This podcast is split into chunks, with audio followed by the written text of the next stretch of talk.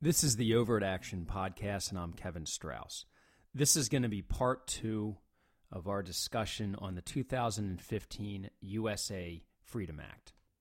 In the last episode, we talked about what the Freedom Act actually did, and I realize that many of you probably had some familiarity with, with the Freedom Act, but it's hard to have a discussion uh, about the secondary implications of something like this if you haven't at least set the table about what the what the bill actually did.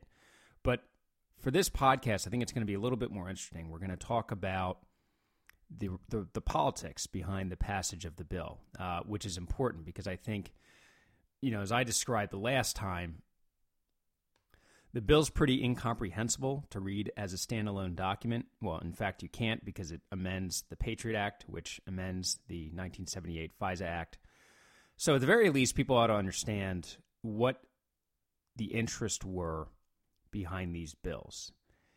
And in my perspective, at least, I think we ought to view this as a net good, not because it wasn't messy. Uh, in fact, NSA's authorities expired in I thought that was pretty unnecessary. But if you compare it to some of the other things that have been going on in our Congress, uh, I think that this is an example of, of government actually, for the most part, working. So that's going to be the topic of our discussion today, part two of the USA Freedom Act on the Overt Action Podcast. There comes a time, there comes a time in the history of nations when fear and complacency allow power to accumulate and liberty and privacy to suffer. That time is now, and I will not let the Patriot Act, the most unpatriotic of acts, go unchallenged. At the very least, we should debate. We should debate whether or not we are going to relinquish our rights or whether or not we are going to have a full and able debate over whether or not we can live within the Constitution or whether or not we have to go around the Constitution. That was Senator Rand Paul speaking on May 20th, 2015. And he goes on like that for about another 10 and a half hours. And as you could probably tell from the gist of what he was saying, he was not a big fan of the Patriot Act or the USA Freedom Act. And he was filibustering discussion on reauthorization of the Patriot Act. At least that's what he said he was doing. Uh, at the time, I think there was about three days left before Congress was due to go on their summer break, or at least a break uh, for a few days until June 1st. And, and he was opposed to efforts, uh, notably led by Senate Majority Leader Mitch McConnell, to pass a clean Patriot Act. So, in other words, to approve the NSA's collection of Americans' metadata. So he went on a 10 and a half hour filibuster, which was apparently to call for a discussion of the Patriot Act. Obviously, he was opposed to it, but he wanted further discussion. Uh, now, I acknowledge that there's a certain irony that someone would spend 10 and a half hours saying we need to discuss this more, thereby, of course, precluding any opportunity to have any sort of discussion. But uh, he this was an ability for him, or at least an opportunity for him, to draw attention to the USA uh, Freedom Act, to the Patriot Act, and to the general discussion of privacy and uh, national security.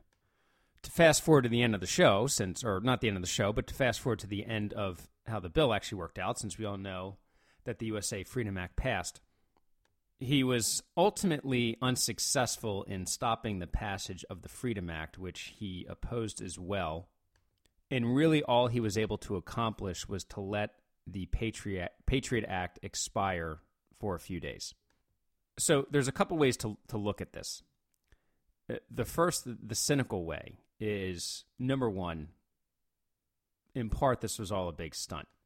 Senator Paul is running to be a U.S. president and the entire time he was filibustering, uh, as well as a week later when he managed to get the Patriot Act to expire, he spent the entire time fundraising off of his grandstanding. Again, that's the cynical way of looking at it. But as anyone who's involved in politics will tell you, and I and I was just a myself, I was just a candidate. But one of the things I learned quickly is if you want to be an effective politician, you need to master the art of taking advantage of opportunities. So Paul was basically just doing what any other person in his position would likely do, at least the ones who actually expect to win. Uh, the second part of the more cynical view is his actions have real costs, just quite frankly.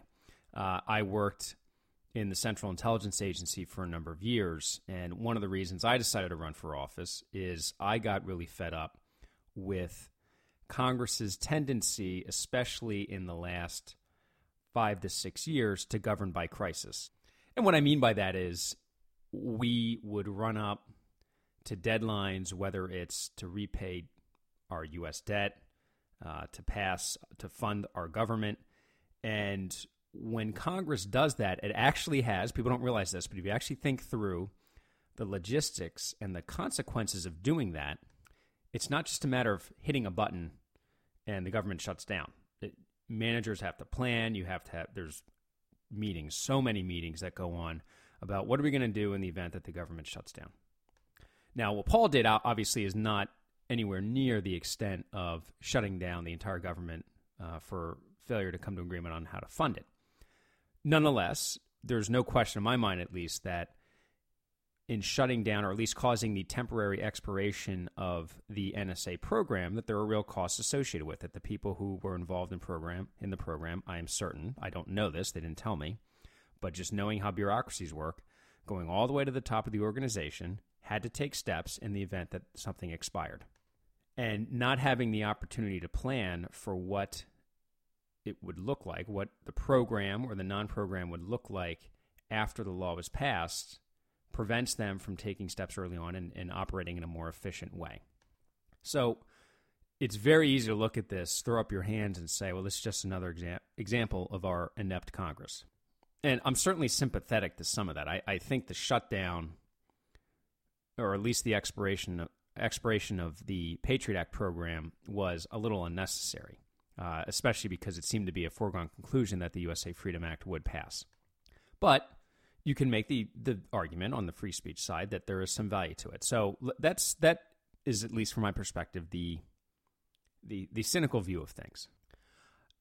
But with that in mind, I'm going to take a slightly different tact because it's always easy to be the critic. And I think for the majority of today, I want to talk about both the debate that went on, but I also want to suggest to you listeners that this is really what we should expect from our government. And it's a good thing because fundamentally the Freedom Act was a compromise. And it was a compromise that was much freer from the special interest that you hear about all the time than a lot of other bills and discussions that are going on in our Congress right now. I also think the bill was, or at least adequately captured, the somewhat ambivalent feelings of the majority of Americans. Now, part of that ambivalence is a result of a disinterest, but also part of it is Americans just they find themselves somewhere in the middle. But let me talk about the special interest piece first.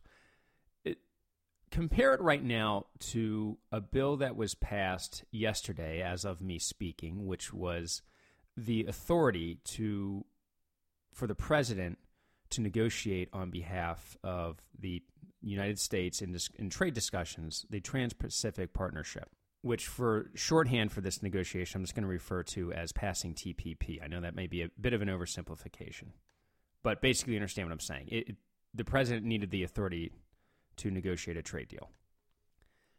That, the TPP debate, as well as the same uh, sort of trade deal that we're trying to negotiate with Europe that is very much a reflection of the state of our politics, where you have big moneyed special interests lining up against one another. And when your representative, whether it's your congressman, your senator, whomever, is deciding how to vote, I will guarantee you they are listening as much to the moneyed interests as they are to the voters. And in the TPP, you had labor, especially big labor, lined up against business, especially big business. Labor is opposed to granting the president that authority because they generally oppose trade. And business was very much in support of giving the president the authority because they're very much in support of trade.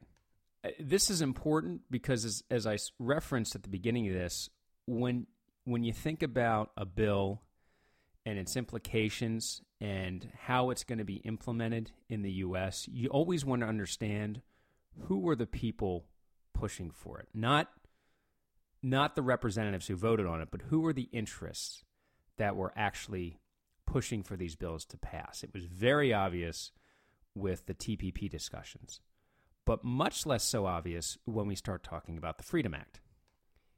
It seemed pretty evident to me that there were not really any major special interests, if again, if I can use that term, that were lining up on either side. That's not to say that there weren't interested parties, there were plenty, but they weren't pumping in the kinds of money that you'd normally expect to see over an issue that's so controversial. Again, I'm just going to use the TPP as, as my uh, straw man here.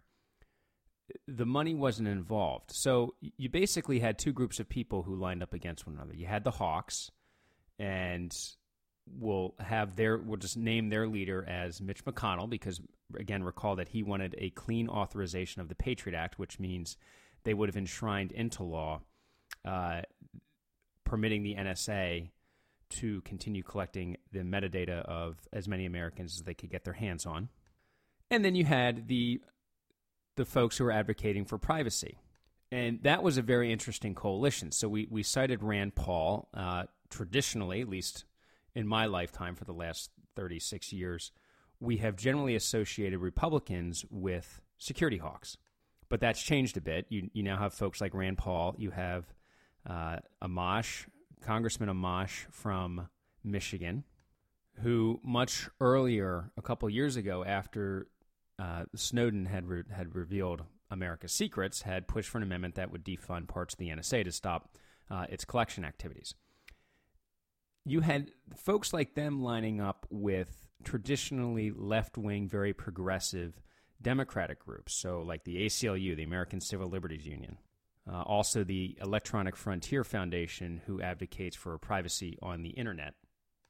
And those groups, uh, as well as as politicians, were pushing very hard for there to be far more uh, privacy protections in the Freedom Act, or to scrap the Freedom Act altogether and go for something much more aggressively supportive of privacy.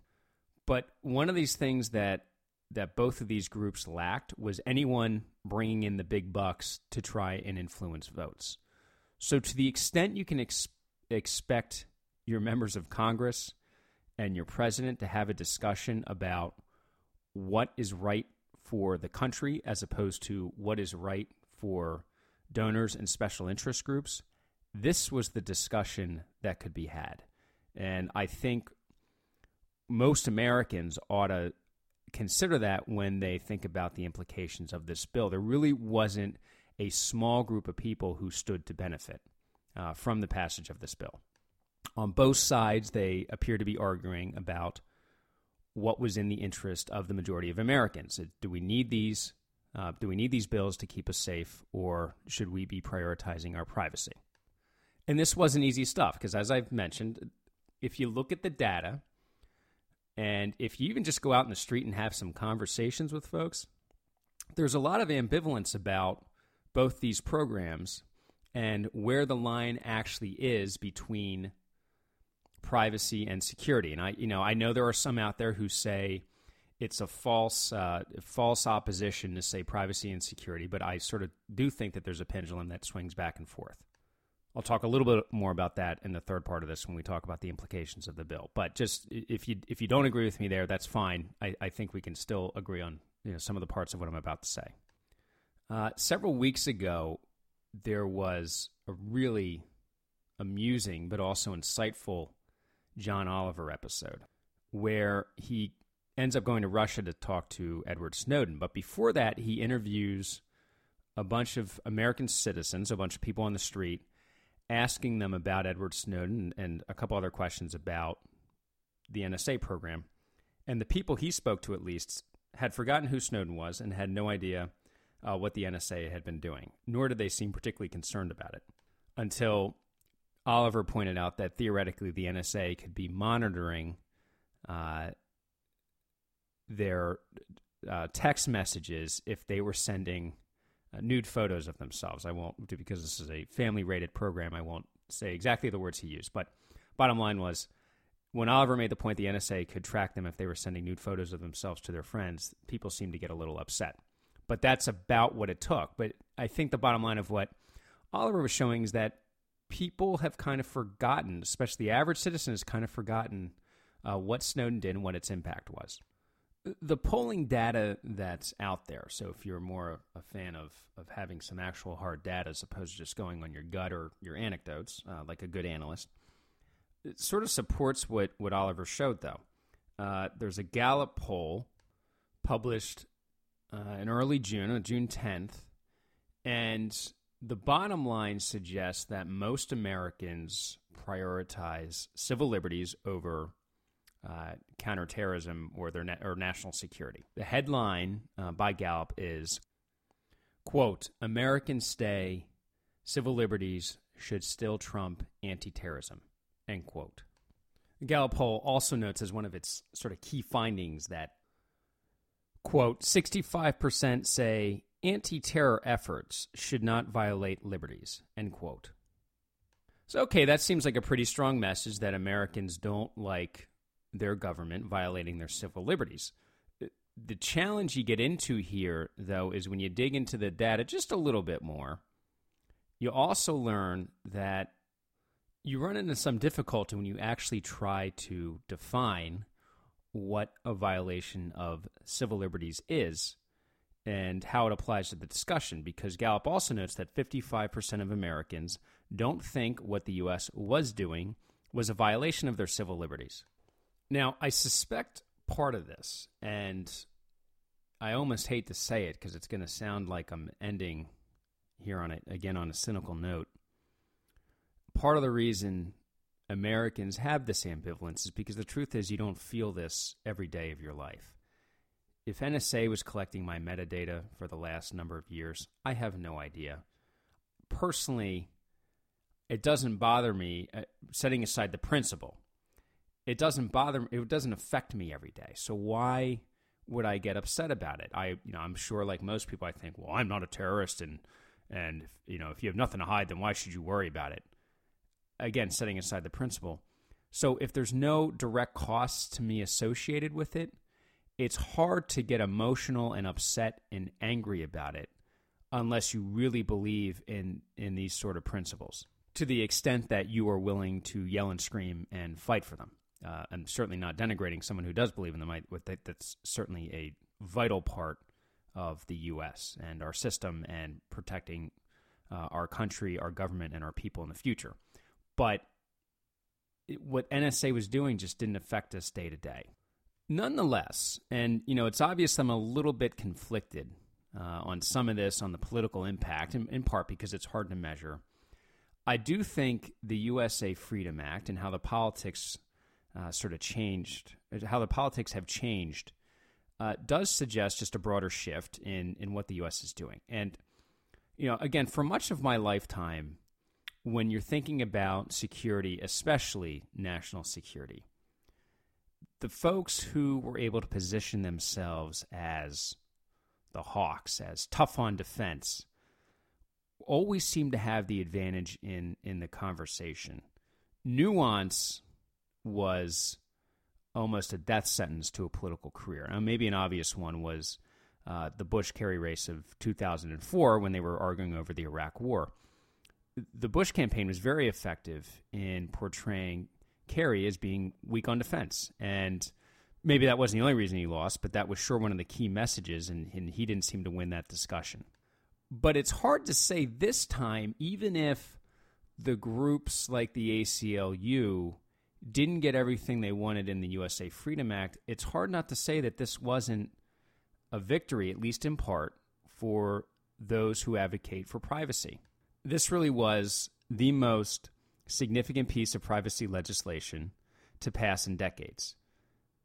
And you really had bipartisan coalitions, you know, as I pointed out earlier, on both sides arguing arguing for both sides of this case. One of the things that'll be interesting to watch as we move forward, especially moving into 2017, uh, when other parts of the Patriot Act, most notably uh, NSA's spying via the internet that Edward Snowden also exposed, uh, when those authorities expire, is going to be how the sides continue to line up, um, particularly as you have new elections and you have new people coming into Congress and, and the presidency uh, who may not have been in office when 9 11 happened. Because your, your quick overview of the politicians who tended, not exclusively, but who tended to oppose uh, the Freedom Act or at least push for more privacy protections, tended in a number of cases, at least in the high profile cases, to be those who weren't in office during 9 11. It doesn't, I'm not suggesting, by the way, that they. Uh, that they felt 9/11 any less than the folks who were in office, but they didn't push for those security measures right after 9/11 and have now gotten in office in part because they've said, not the only part, but in part because they've said that they were going to push for more privacy and smaller government. So you may see a generational divide, and by generation I don't just mean age. I actually just mean by by folks who are around uh, in the early part of this decade and the folks who've come in in the latter part of the last decade. But I do think it's safe to say that at a minimum, uh, the national security hawks are going to have a lot more work cut out for them than they had in the past because there is a rising opposition uh, amongst those in power to just giving the intelligence community, unfettered access uh, to Americans' data. So that's going to conclude our part two of the USA Freedom Act. We're going to have one more section here, and we're going to make the very bold and very dangerous step of making some predictions about the future, uh, which, if you've listened to my earlier podcast, you know how fraught with peril that is. Uh, but I want to talk a little bit about what the impact of the USA Freedom Act will have both on the United States writ large, but also specifically on the intelligence community. Thanks again for listening. If you want more information on the USA Freedom Act, please go to www.overtaction.org.